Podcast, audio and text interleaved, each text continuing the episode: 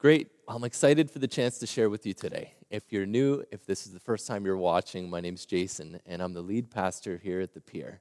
And uh, before I get started, just want to give a little announcement about our online services and just kind of what we're planning for the fall and into the new year with that. Um, just so that you know, if you're watching us online, we're so glad that you do, and we value that so much.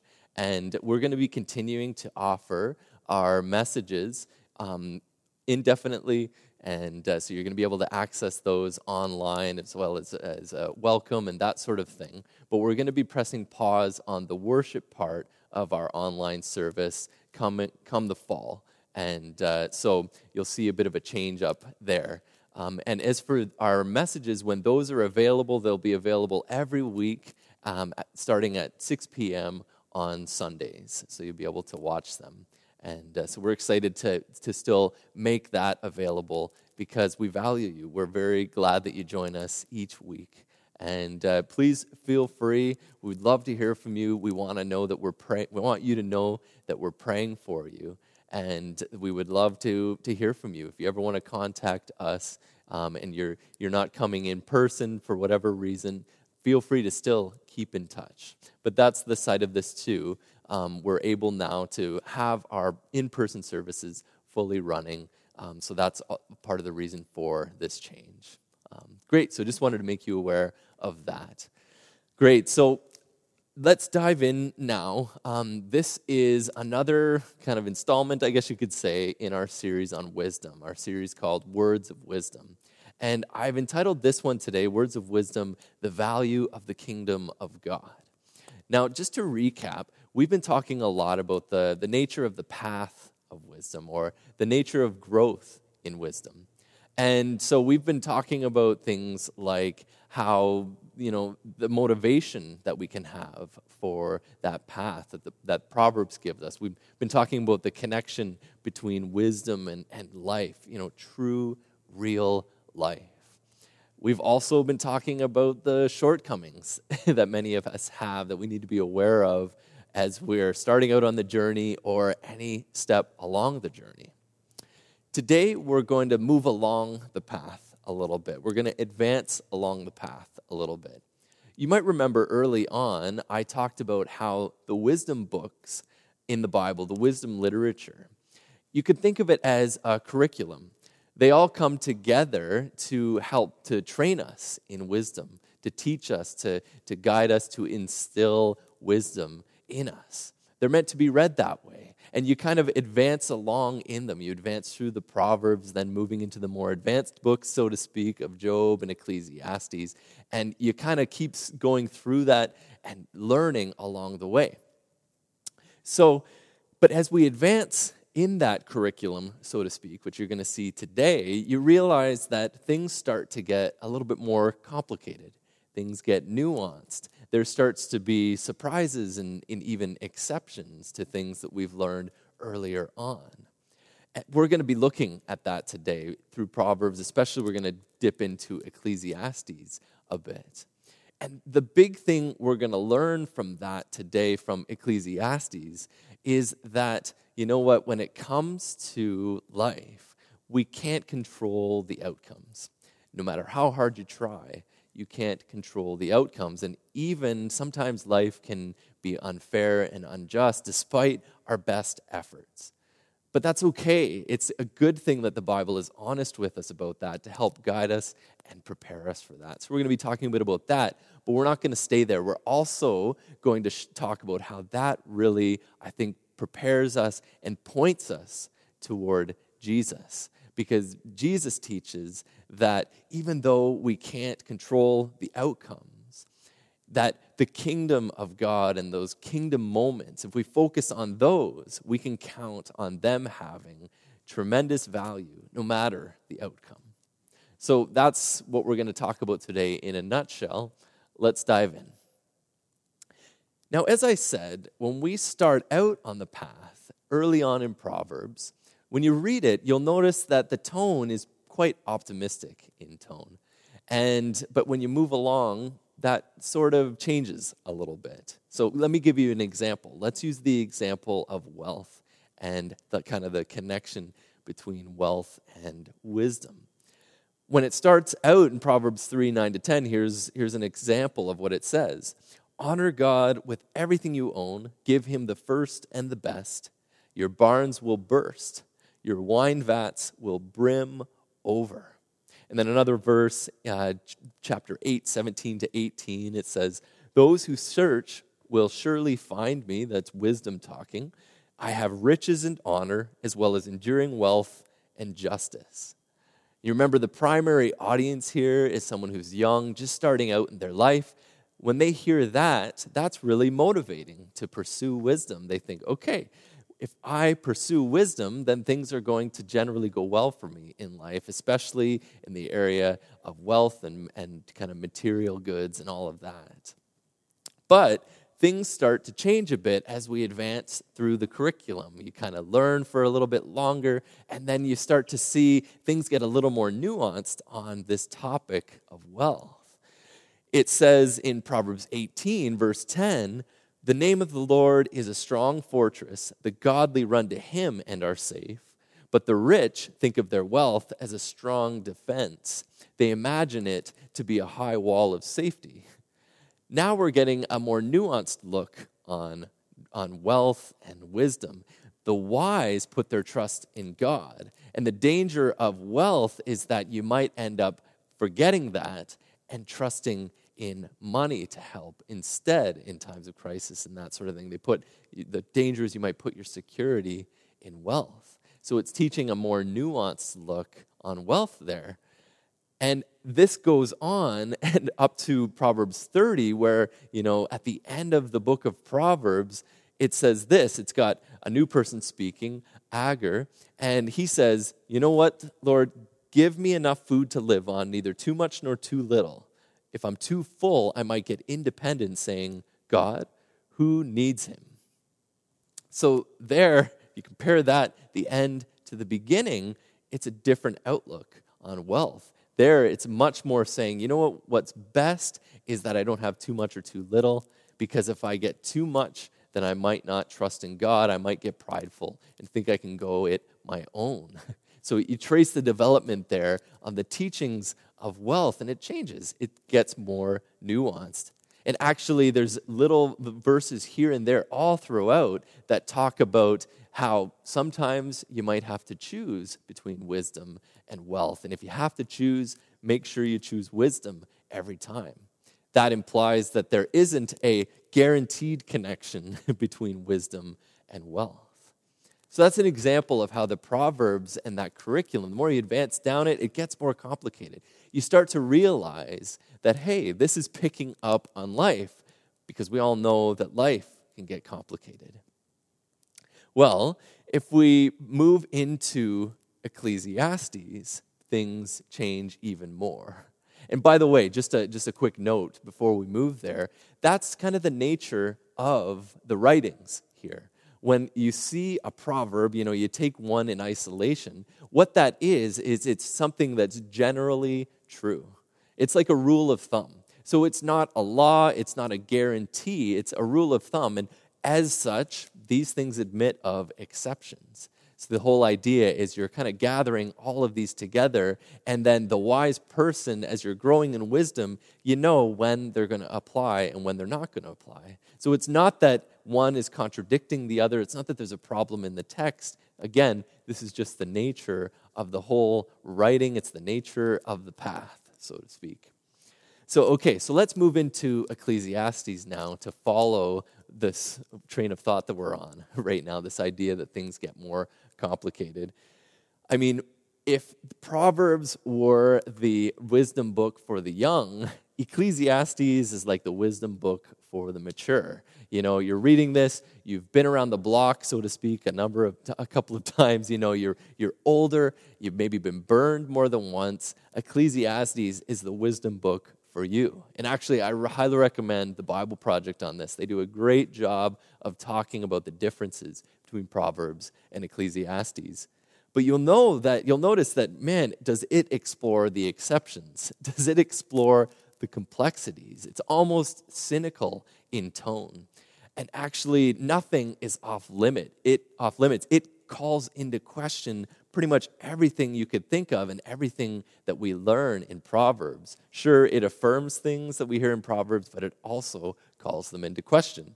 And nothing is off, you know, is, is safe, so to speak. Even wisdom is called into question in Ecclesiastes.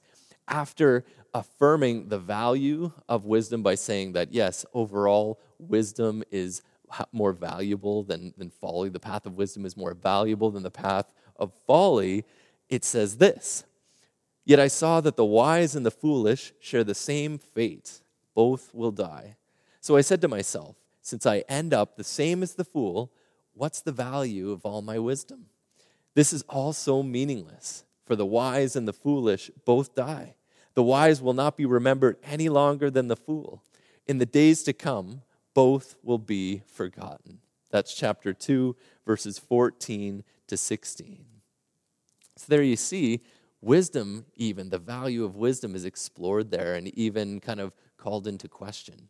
And by the way, that word in there, it says, right, this is also meaningless. That verb, word comes up again and again in Ecclesiastes. It could also be translated vanities, it's translated, or in the message translation, it's smoke.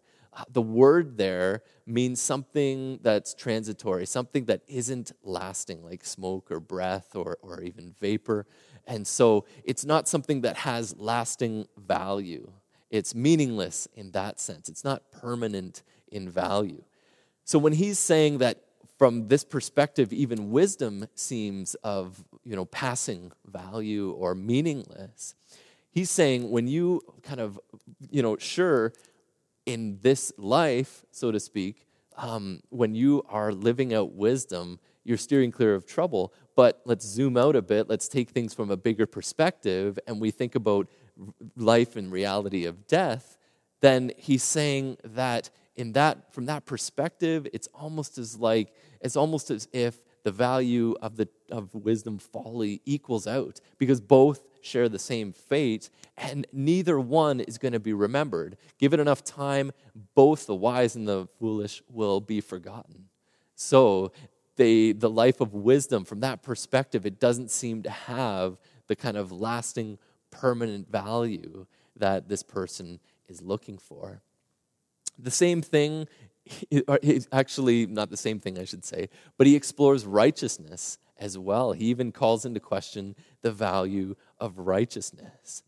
Overall, it presents righteousness as the best path, but it says this in chapter 8, 14. And this is not all that is meaningless in our world. In this life, good people are often treated as though they were wicked, and wicked people are often treated as though they were good. This is so meaningless. Life can seem random, in other words. Despite your best efforts, you can't control the outcomes. You can do all that you can do to be a good person, to live wisely, but you can't control what's going to happen to you, the outcome, the results. And in fact, he's observing that often in this world, the, those who are, being, are trying to be good, who are righteous, they're getting the punishment, so to speak, of those who aren't. They're being treated as though they were wicked, and vice versa. So he's saying that from, you know, when you observe that, it just seems again meaningless. It seems like, you know, nothing's properly being rewarded in this life. Where's the justice? Where's the fairness?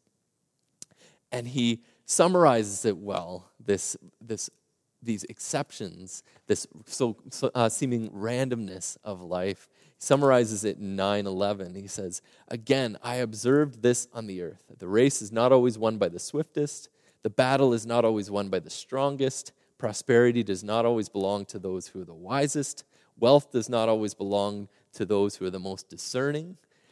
Nor does success always come to those with the most knowledge. For time and chance may overcome them all.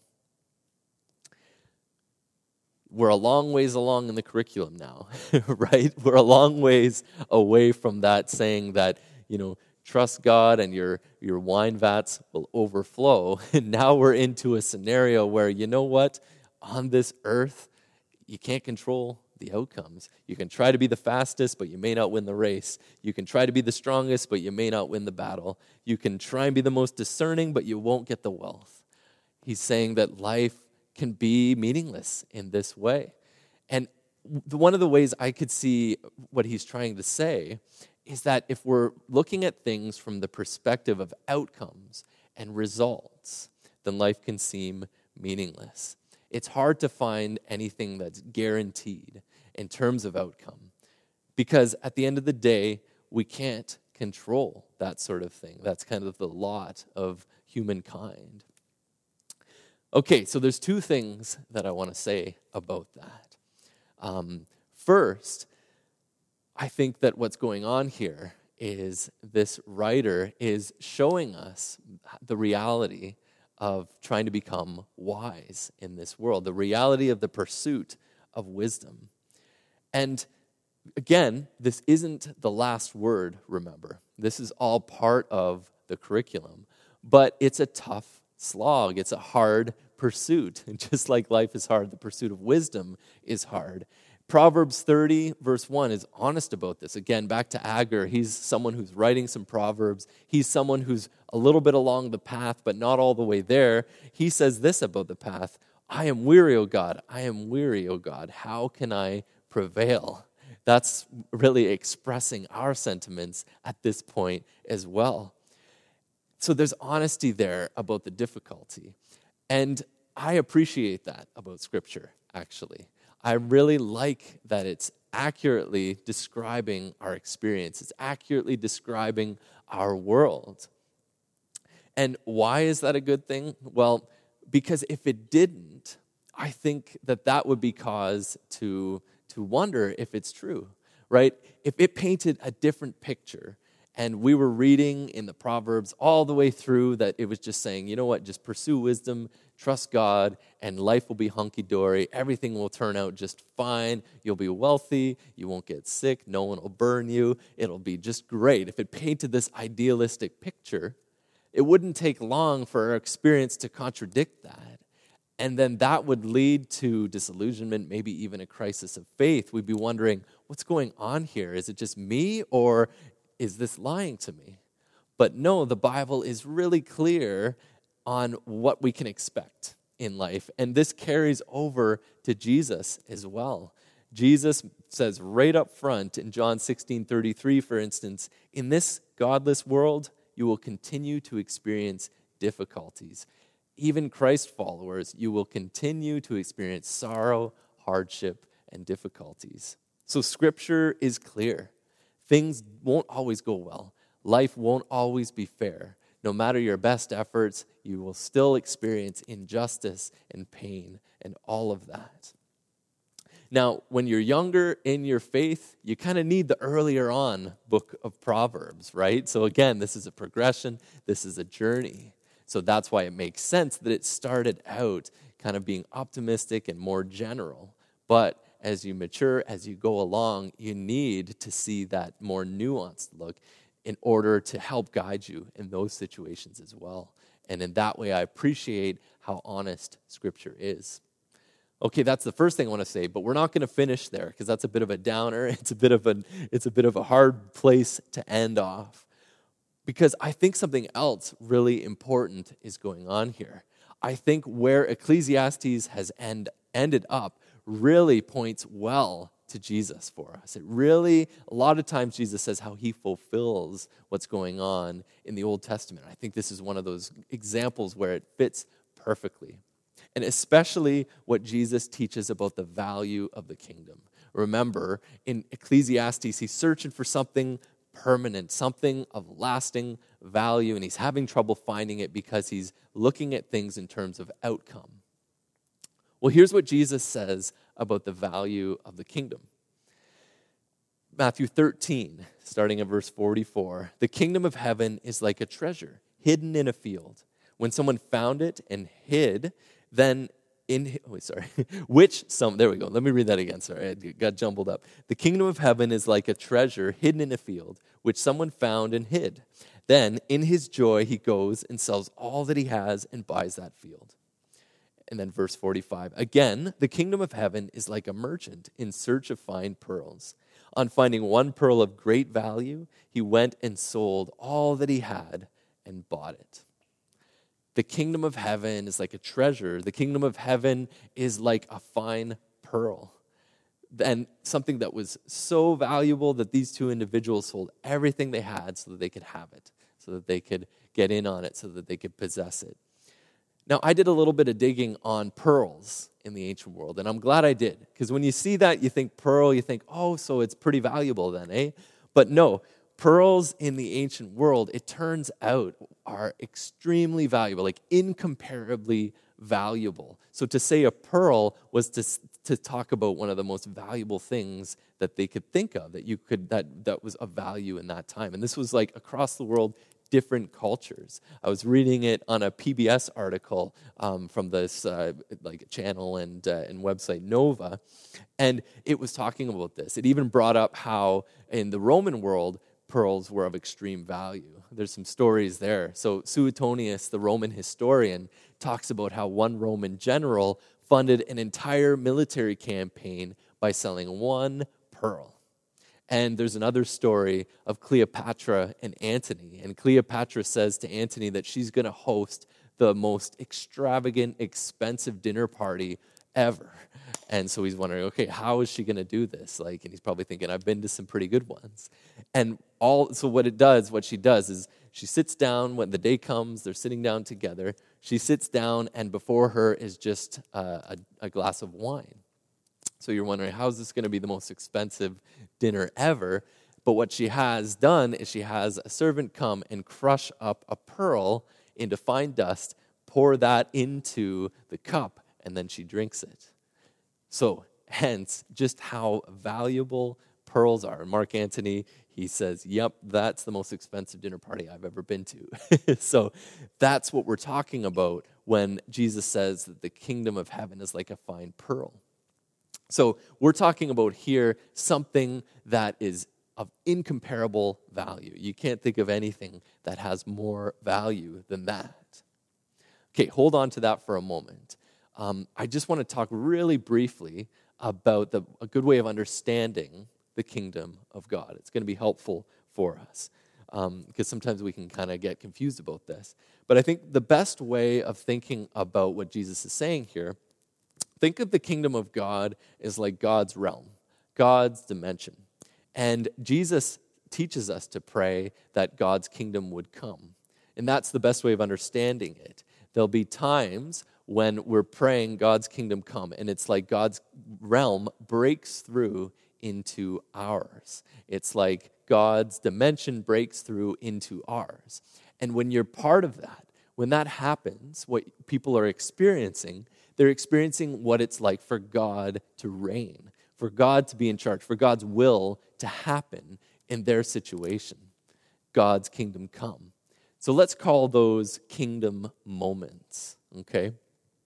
So back to this idea about the value of the kingdom. Now we can say the value of kingdom moments. Notice how um, in these two parables, the, the two individuals, when they get the kingdom, they don't go and sell it. it. So it's not a story where they have it, they've got something of incomparable wealth, and then they go sell it so they can live off the wealth for the rest of their lives. No, it just ends with them having it, full stop. They've got it, now that's the end. Here's what I, a way I think that'll be helpful for us to understand that, that kind of value that Jesus is pointing at. Let me get philosophical for a moment. This is going to be helpful. So, in philosophy and ethics, there's this distinction in value between intrinsic value and extrinsic value. So, let's just talk about that briefly. It's pretty easy to understand. So, extrinsic value is something that we're quite familiar with in our culture because we tend to think of most things in this way. Extrinsic value, something is extrinsically valuable because it gets its value from something else common example would be something's valuable because it's useful, right? Like, so a guitar is valuable, is extrinsically valuable because you can play it, or a hammer is valuable because you can build something with it. They are a tool, something that you use to do something else. Um, so, you know, extrinsic value, an example, is like a means to an end, right? That's something that we're quite familiar with. That's not the kind of value we're talking about here with the kingdom. The other type of value is intrinsic value. The difference there is something, if it's intrinsically valuable, then it's valuable just in and of itself. It gets its value from itself. It's valuable, full stop. It's inherently valuable. Let me give you an example of that. I think acts of true love are intrinsically valuable. So let me, like an illustration from my life. Say I'm cooking dinner for my wife. That's an act of love. And if it's a true act of love, then that's just beautiful. That's just valuable, full stop, in and of itself. And the interesting thing about this example is if you learned that I was doing that in order to get something else, it kind of cheapens it, right? So if you found out that I was only cooking her dinner because I was hoping later she would watch the kids so I could watch the hockey game, it kind of lessens the value of what I'm doing there, right? But if you find out that I'm just doing it because I love her, then that's a beautiful, valuable thing. It's intrinsically valuable. So, I see that Jesus is saying that kingdom moments have that kind of value. They are intrinsically valuable. In other words, regardless of the outcomes, regardless of the results, they're just good. And that's significant because remember our conversation here. We can't control outcomes. That means, but what we can control, sorry, is how we approach any given situation. So, if we choose to trust God and to live out God's values and to pray, Your kingdom come, that has value. And we know what's going to happen in that scenario has value. Regardless of the outcome, it will often have good results. But even if unfair things happen afterwards, we can be sure that that has value and even incomparable value, as Jesus says. That's unshakable for us. That's something that we can put our hope in. But if you're like me, you kind of struggle with that idea. Because this idea of that kind of value, I think it's hard to get your mind around. We're trained to see things differently. We're trained to look at things more like that outlook in Ecclesiastes. We're more concerned with usefulness, with outcome. We're more up on extrinsic goods than intrinsic goods. So, you know, I, I get a job because I want to make money. Um, and I want to make money because I want to buy things, and I want to buy things because I want to enjoy them. Everything is valuable because it's useful, right? Heck, we even look at people this way, sadly, and we can feel it in ourselves. If we're not careful, we think of people as only valuable because they're useful, because they're productive members of society. And the sad thing is, that's why when people have a serious illness or a terminal illness and they're at a point when they can't be so called useful anymore, they feel like they've lost their dignity, they've lost their value. We've forgotten the truth that every human being has intrinsic value. Their value doesn't come from being useful. And let's be honest, I know for myself, I'm guilty of this too. In the Christian world, we often look at value this way as well, mistakenly about things. So, why do we sometimes go to church? Because we want to get something from it.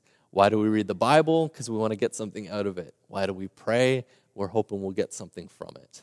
When each of those things, the better way of looking at them is they're just valuable, they're just good in and of themselves, regardless of what you're going to get out of it, it's just good, you know? So it might be a struggle to look at kingdom moments this way. But I think that's so important for us. I think that's what Jesus is trying to tell us, and we combine it with the message coming out of Ecclesiastes. Because if we are overly concerned with um, outcome and looking at things as valuable only because of the outcome, then we're going to be disappointed. That's the message that we've looked at from Ecclesiastes. We're going to be severely disappointed because you can't control the outcome. And life will be unfair and unjust, and bad things will happen to good people. But if we focus on the kingdom, focus on the kingdom come, and doing our part and trusting God for kingdom moments, then we know what's happening has lasting value, incomparable value. Great. So I'm going to leave off there. I'm going to I'm going to conclude now. And um, there's this story, I think, that Jesus gives us that, that summarizes this quite well, right? It's this well known story of, um, of a lady who comes and anoints Jesus with her perfume. She's at a party and she does this in front of the guests. So I'm going to read that for you. It's in Mark, um, it's in all the Gospels in different ways, but Mark 14 tells it this way Jesus was at Bethany, a guest of Simon the leper, and while he was eating dinner, a woman came up carrying a bottle of very expensive perfume. Opening the bottle, she poured it on his head. Some of the guests became furious among themselves. That's criminal, a sheer waste. This perfume could have been sold for well over a year's wages and handed over to the poor. They swelled up in anger, nearly bursting with indignation over her. But Jesus said, Let her alone. Why are you giving her a hard time? She has just done something wonderfully significant for me. That really portrays well what we're talking about here what she did wasn't valuable because it was useful, because it was, you know, achieving something else. Jesus said it was incomparably, or sorry, Jesus says that it was wonderfully significant. It was a kingdom moment. She was showing her love and adoration for Jesus, an act of love for Jesus. And what's so interesting about this is, you know, Jesus says that that's the case, but the guests they don't get it. They're focused on outcome style of value, right? So they see this and they're like, this was a waste. Why would you do that? You could have sold it, given the money to the poor. Giving to the money to the poor is a good thing. But in this case, this was a kingdom moment of a different sort, so to speak. And it was valuable for that reason. And it's interesting what Jesus says about it. He says um, in verse 9, and you can be sure, it's so valuable that you can be sure that wherever in the world the message or the gospel is preached, what she did is going to be talked about admiringly. Her act was a kingdom act that had value, regardless of the outcome, so much so that it's going to be remembered for decades and centuries. And that's the truth. This is probably one of the most well known stories in the gospel because it's so beautiful. So that's kind of summarizes what we're trying to get at here with the value of the kingdom. But just to recap, then, right? We've been talking about how the path of wisdom, we can think of it as these, the, as like we're, we're learning along the way. And it gets more complicated, it gets more nuanced the more that you go along. Another way of looking at it is like a curriculum. The wisdom books are like a curriculum that are teaching us about wisdom and how to grow in wisdom. And we saw that as you advance along and even move into Ecclesiastes, things get complicated, things get nuanced. You realize that life is complicated, things sometimes aren't fair. And that's okay. It's good that the Bible is honest about that. But it also points us to Jesus' teachings on the value of the kingdom of God and the value of kingdom moments because those we can count on as being valuable regardless of the outcome. Because we can't control the outcome, but we can focus on the kingdom. And it's interesting how there's another parallel here between Ecclesiastes and Jesus. Because in the end, what Ecclesiastes says that we should latch on to is kind of the present moments, the moments that we can enjoy, the gifts of God. So it says in 815, for instance, so I'm all for just going ahead and having a good time, the best possible. The only earthly good men and women can look forward to is to eat and drink well and to have a good time. Compensation for the struggle for survival these few years God gives us on earth. Now, I know there's a little bit of irony going on there, but still, he, he's saying that you can't count on outcomes, so you might as well enjoy the good moments that you have. Slow down, enjoy the good gifts that God gives you. In there, you can find value. Well, Jesus says, Seek the kingdom of God above all else and live righteously, and he will give you everything you need. Don't worry. Trust God with outcomes. Sometimes they won't make sense. But what you can do is seek the kingdom. Seek those kingdom moments. Live for those moments, and you will find that there is incomparable value in those moments. All right, let's let's pray together. We've talked about a lot this morning. Let's pray now. Dear heavenly Father, just I just want to thank you for this this message, this word to us. And this promise, Jesus, that when we seek the kingdom, we're seeking something of, of amazing value, a treasure beyond our wildest dreams. Help us to do that. I know when in this world, as you say, Jesus, we will experience trouble and it can beat us down. We can be trying our best to do our best, to live wisely, to love others, to, to follow you, Jesus, but yet sometimes the consequences are really hard. Sometimes we're mistreated, sometimes we're misunderstood, sometimes we receive punishments for others like it just doesn't seem to make sense. It doesn't line up. And that can get so confusing, Lord Jesus. We thank you that you're honest with us, that that's just the, that is the nature of the world that we're in. But you give us hope, Lord Jesus, saying that we can pray, Your kingdom come, Lord God, that we can focus on the kingdom, and in that find beauty, in that find lasting value in this life. So we thank you for that, Jesus. Help us to trust you in that. Help us to do what we can on our part to live out those that kind of um, with that kind of outlook as we trust your Holy Spirit to guide us and empower us. Uh, so it's in your name, Jesus, that we pray these things. Amen.